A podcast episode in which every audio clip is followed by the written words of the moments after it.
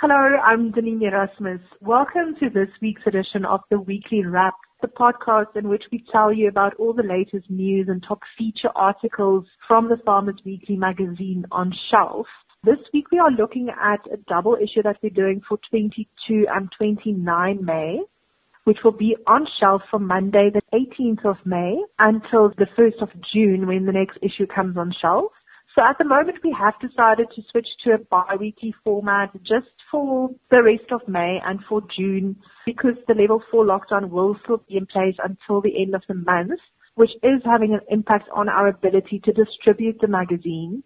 And then on the other hand, also obviously having an effect on our readers and their ability to get to the shops frequently. And this just gives everybody more of an opportunity to actually get their hands on the magazine until we start entering a more normal trade environment again when parts of the country hopefully start moving to level three by the first week of June. So on the line today as well is Sabrina Dean again, our correspondent in the Free State. Sabrina is going to chat with me today about this 22-29 May issue. And we're going to start with one of the articles that Sabrina wrote for this issue about wheat supplies, both globally and how certain wheat export quotas might affect South Africa. Hello, Sabrina. Hi, Denene. Um, good to be able to speak to you again. How are you? Doing very well, thanks. It's a lovely autumn day in Johannesburg, so I'm enjoying the last bit of warmth until winter really wraps us up in cold. So yeah, to just take a look at your story, we were just entering the lockdown in those first few weeks. There was a bit of mild panic about whether or not we might run into um, wheat supply issues, given that we are a major importer of wheat, importing, you know, at least about half of what we need for local consumption every year. But in your story from this latest edition, it does seem that there's there's very little reason to panic at this time. Yeah, seemingly so, Denene. So our, our wheat situation, anybody in the industry will know that in the past we used to be major, major wheat producers. We've gone through many, many years of steady declines and the, the effect at the end of the day basically means we do need to still import about at least half of our wheat that is used for flour, bread, etc. in the country every year. What also often happens is our producers would produce on a nice high quality. There, there, were many restrictions for many years, so it was a very, very superior grade wheat, whereas the wheats imported from places like Russia, your Black Sea wheat region, would often produce a, a much lower grade or lower quality kernel, but at a much more affordable price. So then the, the millers would basically bring that in, blend it with our good quality, and end up with a fairly alright quality product at the end mm. of the hmm. day. Um, recent years, we've had a lot of focus on trying to revitalize our industries, trying to make concessions so that farmers can produce more affordably um, and profitably here in South Africa. But sadly, we're still not, there are still too many challenges when it comes to climate, when it comes to cultivar performance, those kinds of things, for us to be in a situation where we are producing enough wheat for our own needs. In something like maize meal, we'd be very worried, or millet, particularly white maize. There are very few countries that do actually use white maize in the world. South Africa being one of them, Mexico being a major producer, um, and a few limited others. Wheat, though, there's a lot. All over the world. I mean, I mean, we, we were looking at, for example, the International Grains Council in its latest summary now in April saying that wheat production was expected in this season to increase 0.3% um, up to a new high of 764 million tons. Okay, that's wheat production. 764 mm. million tons of wheat being produced across the globe. And global stocks expected to increase then 3% year on year um, to 289 million tons. Now, coronavirus has got everybody uh, uncertain. Nobody knows quite what's happening, and I think certain of the wheat producing countries, like I mentioned, those Black Sea regions, which includes Russia, Ukraine, um, many of the Eastern European countries like Poland and so on, which is where we get the bulk of the, the wheat that we're importing into South Africa. They started getting a bit nervous. There have been droughts in certain regions, which, which made them a little bit worried about uh, whether they would have the production they intended. And then there were worries about how coronavirus was just impacting supply and availability. So Russia made this move of putting in a 7 million ton quota at the end of March. Um, that came into effect on the 1st of April. It was announced by the Prime Minister of the Russian Federation, uh, Mikhail Mishustin, who signed a decree to that effect. Basically, limiting the amount of non-quota grains that could go to non-Black Sea or non-member countries of the, the Eurasian Economic Union region. That quota reached before the end of April. So it was supposed to go until July. On 26 April, the latest communication was, sorry, no more going out.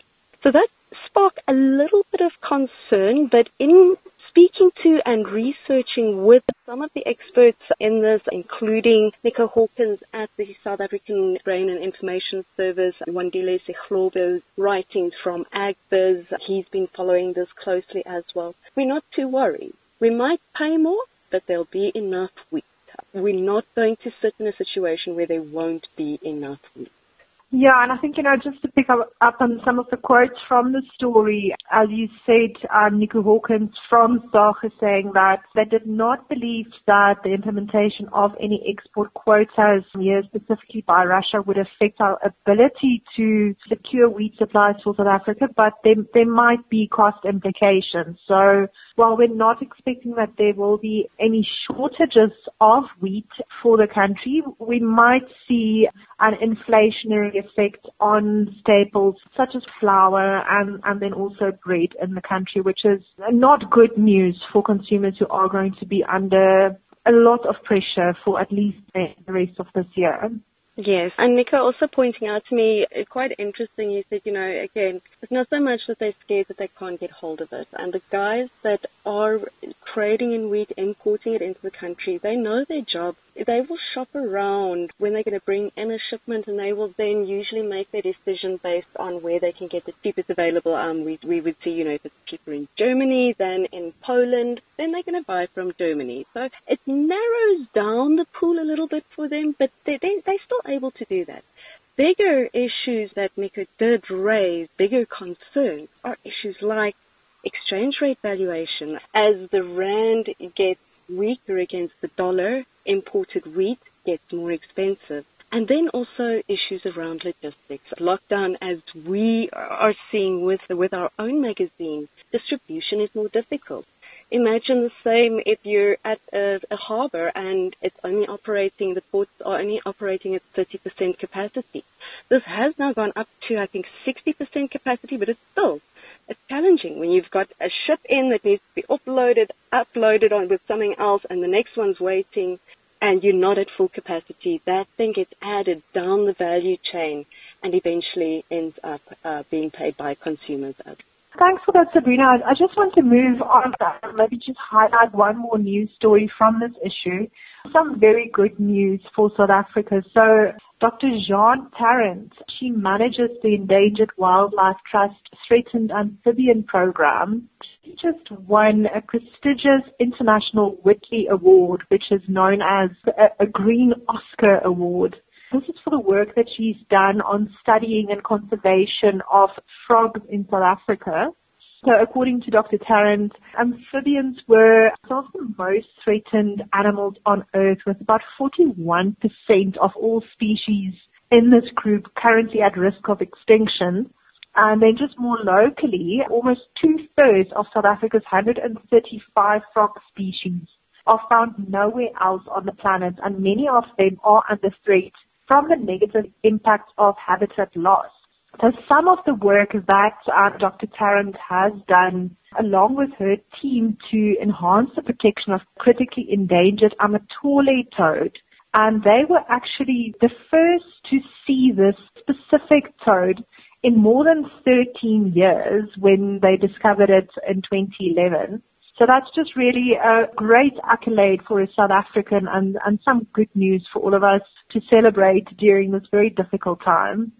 What a beautiful story. Um, and also, frogs are so important. People always go on about saving the rhino, which is beautiful, or saving this animal. But if you look at what we need to be focusing on, it's those little creatures like your dung beetles, your frogs. They are so critical and vital to healthy functioning ecosystems. I can't wait to read that one.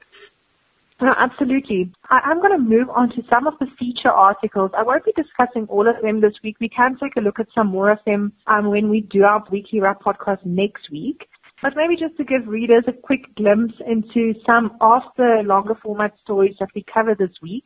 Roux Wildenboer, who is the head of agriculture at Absa Corporate and Investment Banking, contributed our guest editorial for this week. It focuses on what COVID-19 has taught about food security and also about how the food supply chain functions in Africa. And I think one of the most important points that's made by Wildenboer in this article is that we will probably see that especially in Southern African and Sub-Saharan African countries, at least for the next year and, and even more as the region sort of slowly recovers from the devastating economic impact that COVID-19 has had the prominence of staple foods will become even more important. And I think this is something that the agriculture sector needs to take sort of very close cognizance of, just in terms of planning what will be planted, what will be produced. There will most likely be an increase in demand for cheaper staples, for products such as maize, such as wheat, in some other countries, cassava, and increasingly also potato and rice in this region the demand will shift to those products and also to the cheap type of fruit and vegetables, for example, cabbage and onions, much more important than maybe some of the more luxury products while people just sort of regain some more confidence and until spending starts picking up. So maybe quickly also look at the crop section in this week's magazine. We focus on the effects of Diplodia ear rot on maize. And the article goes into quite a lot of detail about how to identify this disease in a maize stand because it can be quite difficult to ascertain whether or not this fungal disease is present in maize. Once a land has been affected by the Diplodia, it can markedly reduce grain quality and prices, which is why producers should be able to identify the disease correctly in order then to effectively manage it. And, you know, I think what is also important is that if maize has got infected, it does hold serious health risks for livestock, which will then be exposed to mycotoxicosis caused by this disease in maize. Yeah, and I think aflatoxins and mycotoxins causing massive, massive losses in our feedlot industries, for example. They, they really are stringent and strict about that. So they're not going to take any maize that is going to present that kind of risk when it comes to feeding livestock, poultry, um, all of those. No, absolutely. So just quickly before we wrap up for the week, I think there's just two stories on the website that I can maybe alert readers to if they haven't seen those stories yet. Of course, we are still doing daily updates in our special coronavirus disease section on the website that looks specifically at how the pandemic is affecting farming and global agri-value chains. This week we take a look at planting in the Western Cape. Farmers, they're busy with planting for their winter grain crops as well as canola. And there's a couple of challenges for farmers in the different regions. There's some parts of the Western Cape still very dry, haven't had any significant rainfall yet so far this season, which is curbing planting a bit. But then as one farmer, Andries van der Pol, who farms near Gouda in the Western Cape, said the COVID-19 pandemic has hampered planting for them just because it's been difficult to obtain parts for implements due to courier companies not being able to make deliveries. And then just lastly, we are following up on a story that we covered a couple of weeks ago, just as the lockdown and trade restrictions came in place, and that's the effect that this is having on the flower industry. So even though we've heard that agriculture is supposed to almost resume normal course of business and normal trade, there's still a lot of confusion for farmers in the flower and ornamental plant industries about what they are allowed to do. And many retailers still very skeptical about taking in supplies from these farmers. So, you know, hopefully there will be more certainty coming from government, from the Department of Agriculture, just so that these farmers are able to get into production again. Well, if you're not allowed to sell flip-flops, um, are you allowed to sell flowers? I suppose that's what the retailers are asking at this stage. I don't know, Sabrina, maybe if they market them as some kind of herbal cure during winter.